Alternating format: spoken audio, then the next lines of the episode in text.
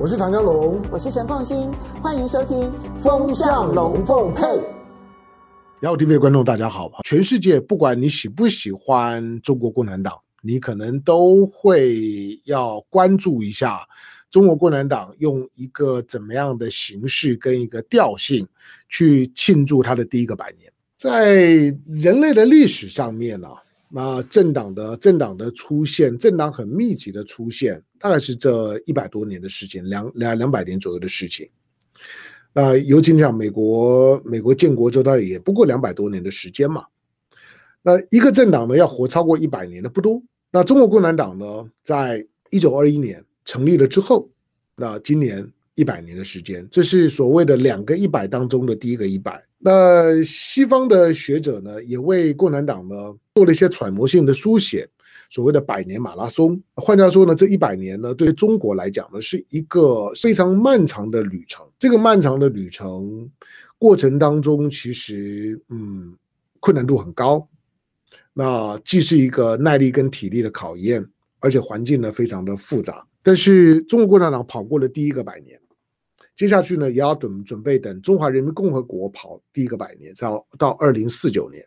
所以你会你会发现呢，美国呢，美国其实针对呢中共或者说中国的百年有很多准备，像是有强烈的台湾的资金挹注的美国的智库，就是二零四九研究所。它为什么叫二零四九？它挑明的就是呢，针对中华人民共和国百年所设定的许多的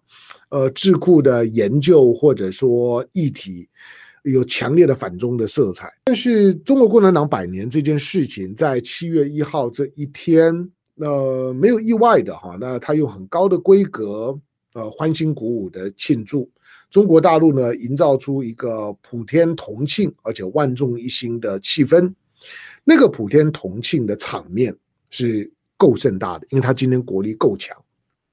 那个万众一心的场面，你也不用怀疑。就我我我知道了，就是今天讲到中国共产党，我觉得台湾或者西方世界还是喜欢喜欢用一种的负面思考、负面表述的方式呢去谈它，并不是不可以啊。人人没有绝对的正面负面，国家没有绝对的正面负面，何况是政党也一样。可是客观平实的、比较务实的去论述一个政党，不管他是你的敌人或者是你的朋友，起码不要爱之欲其生，恶之欲其死。这个是我觉得我们在谈大政治，尤其跟两岸的密切相关的议题的时候，我觉得该有的基本的态度。那不用不用再觉得共产党是邪恶的代名词，共产党是万恶的共产党，是极权的共产党，是残暴的共产党，是虚伪的共产党，甚至于是搞颠覆的共产党。讲到共产党的时候呢，都要加上一个负面的形容词，那接下去当然就没有好话，也很难的启动一个一个比较和平的对待。好，但是中国共产党的这个这个这个百年，你听听看习近平的讲话，他几乎回到了一个非常安定的基调，里面固然也有一些的激情，尤尤其在在谈到了谈到了国家统一的问问题的时候，好，那当然他是他是这样讲的哈，就说。中华民族迎迎来了从站起来、富起来到强起来的伟大飞跃，实现中华民族伟大复兴进入了不可逆转的历史进程。尤其他在谈到两岸关系，他说解决台湾问题、实现祖国完全统一，是中国共产党矢志不渝的历史任务，是全体中华儿女的共同愿望。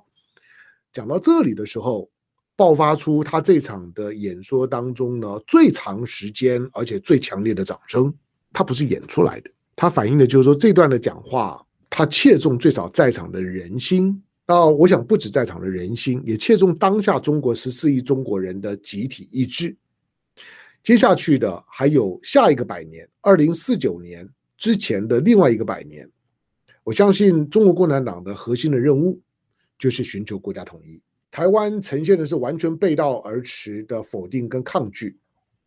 这个是一个很困难的问题。就是两岸两岸之间其实距离所谓的和平统一，不管是距离统一或者距离和平，其实是越来越遥远。如果今天有人问我说：“你觉得两岸嗯能够统一吗？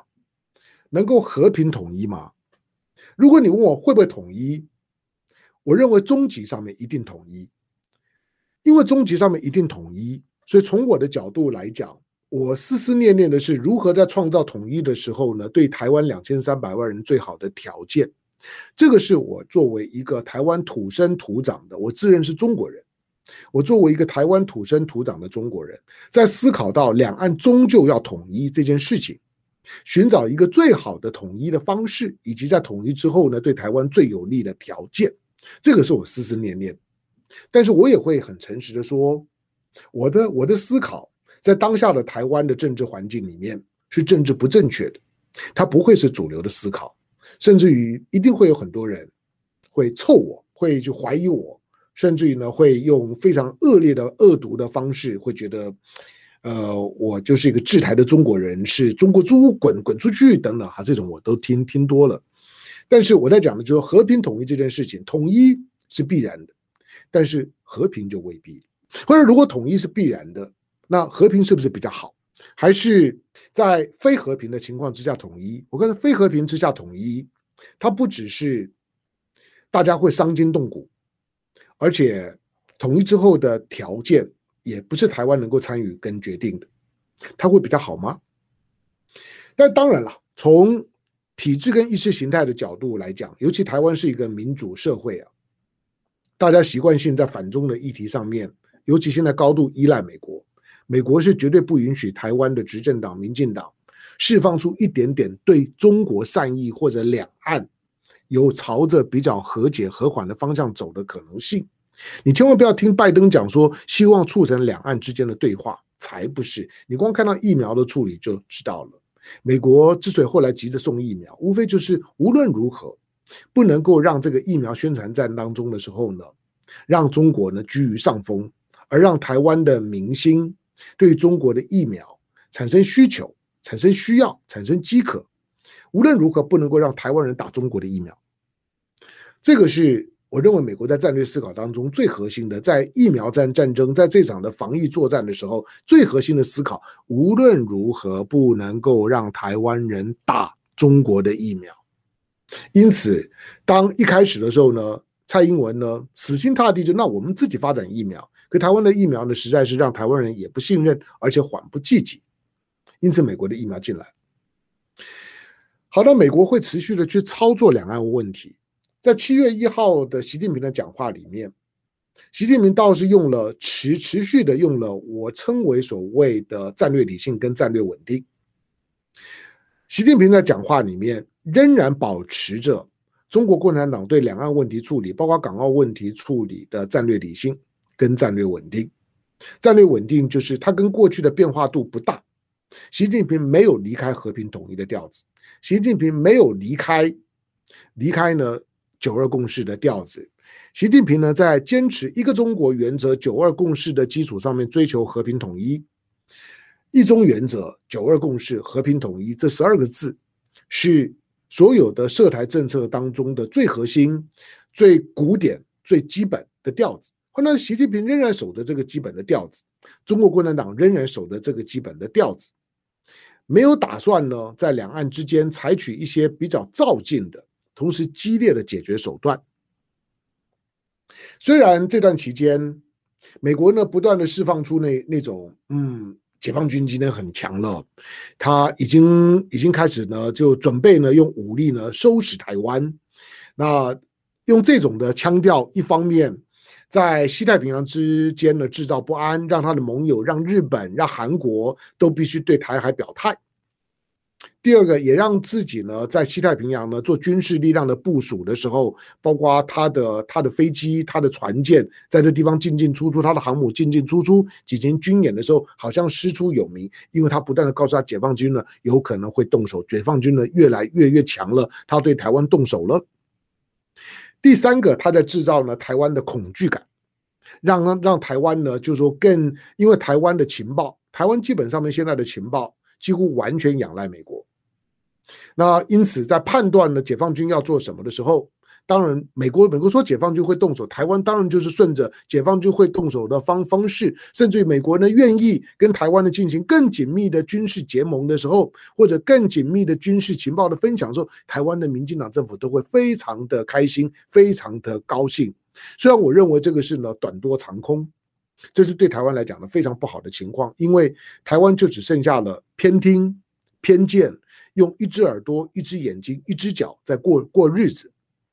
那即使谈谈经贸协定，只谈踢法而且踢法谈的是空的，是一面倒的。但是呢，对两岸之间的最最重要的贸易伙伴的大陆，却呢完全的闻风不不动。你就知道呢，民进党的偏听偏见其实极为严重。因为这个原因。所以，美国呢，接下去的战略就是持续的在台海制造紧张，也不断的释放出台海很紧张的这种的讯号。这种的这种的讯号呢，呼应于呢，因为这种的共振共伴的关系，大陆的内部，大陆情绪也会被激化。尤其呢，民进党政府在过去一年多的时间，当大陆爆发疫情之后，对大陆的那种的幸灾乐祸的、怀疑的、羞辱的，在国际的宣传上上面，那极力的就反中黑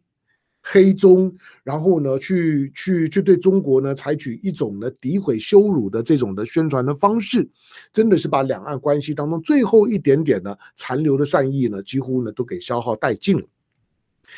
两岸今天没有善意可言。今天呢，在二零二一年的七月的天空，在中国大大陆呢，充满了这种的武统的声音。也因为中国大陆的武统的声浪高涨，中国大陆呢，原来的一些的对台的比较比较，就是说呢，合统派、鸽派的声音，其实已经几乎快销声匿迹了，已经快要发不出声音了。只要发出声音了之后，这些所谓合统派的声音就会被臭。就会呢成为在网络当中呢被攻击的对象，因此武统的声音今天在大陆的十四亿的舆论里面，网络的这些呢这些的论坛里面是压倒性的，这个对台湾好吗？当然，从台湾来的最阿 Q 的态度就会说啊，那只是讲而已啊，要武统来呀，大家就就就打一仗啊，这可不不是我的我的想法，更不是台湾人应该有的想法。当然你会说，呃。那要要不然养养军队干嘛呢？买武器干嘛呢？没有错，就说，其实其实买养军队买武器，除了增加自己的安全感之外，无非就只是不希望在我没有挑衅你的情况之下，而让我猝不及防的承受到了来自于解放军的突袭。这可能是呢台湾的军事存在当中，军事存在作为两岸。在作为终极和谈的一个谈判筹码，有军事的存在对台湾来讲是有利的。可是，如果以为有军事存在之后，用武力去去去对应于呢台湾的两岸的终极统一，用武力来处理对台湾是有利的，台湾是有机会的，那就大错特错。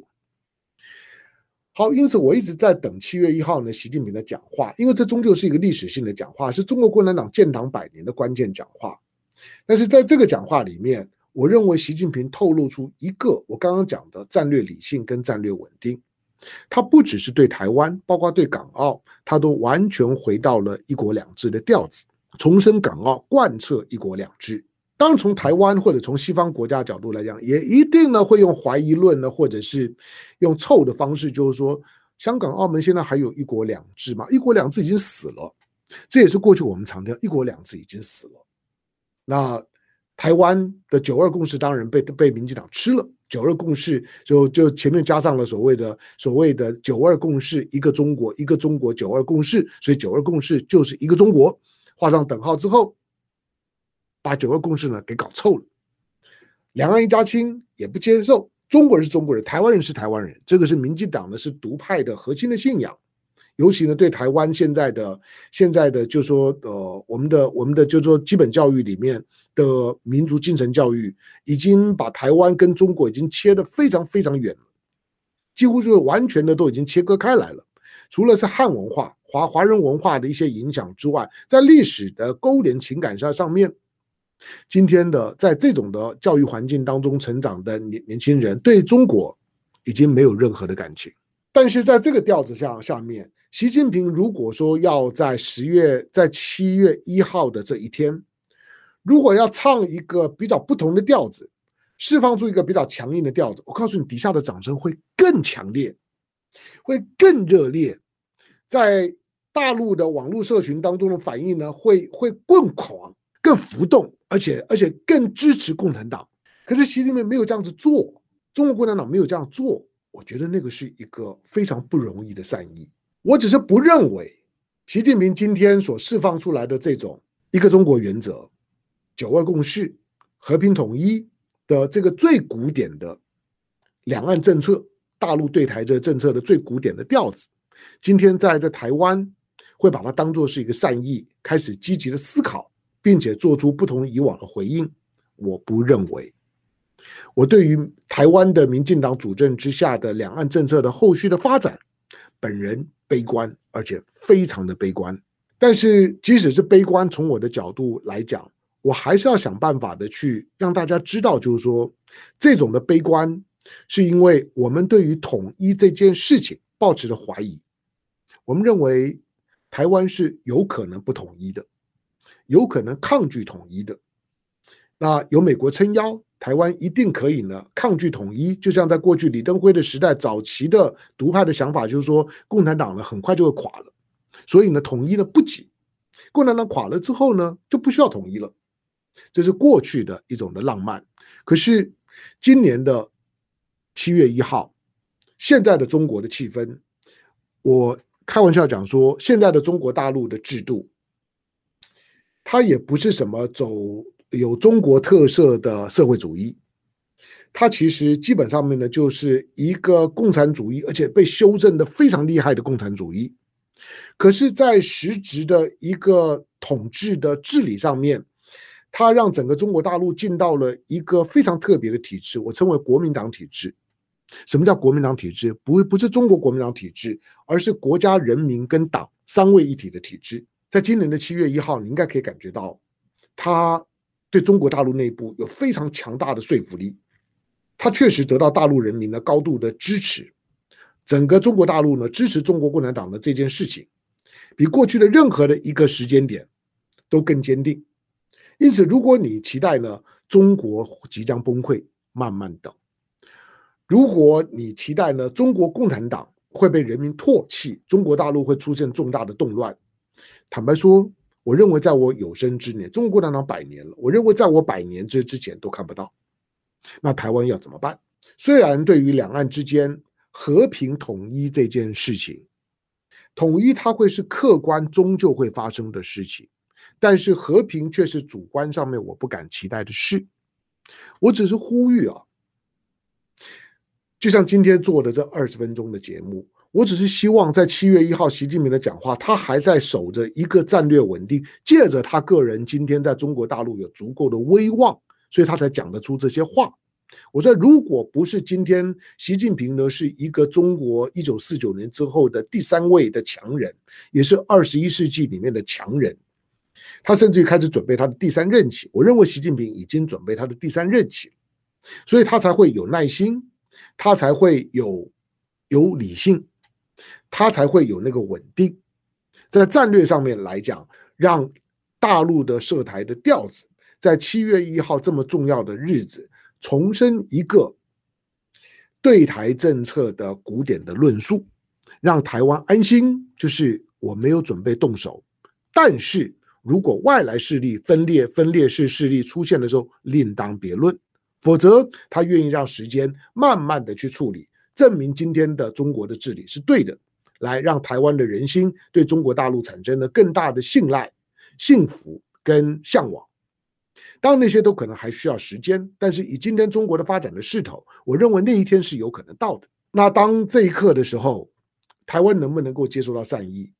他对于香港、澳门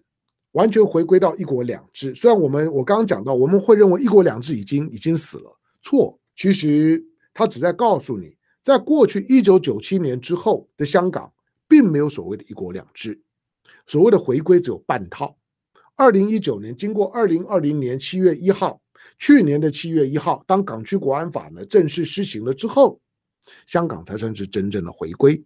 而现在他所宣布的，就是严格落实一国两制。一国你不要挑战，两制你就可以好好走。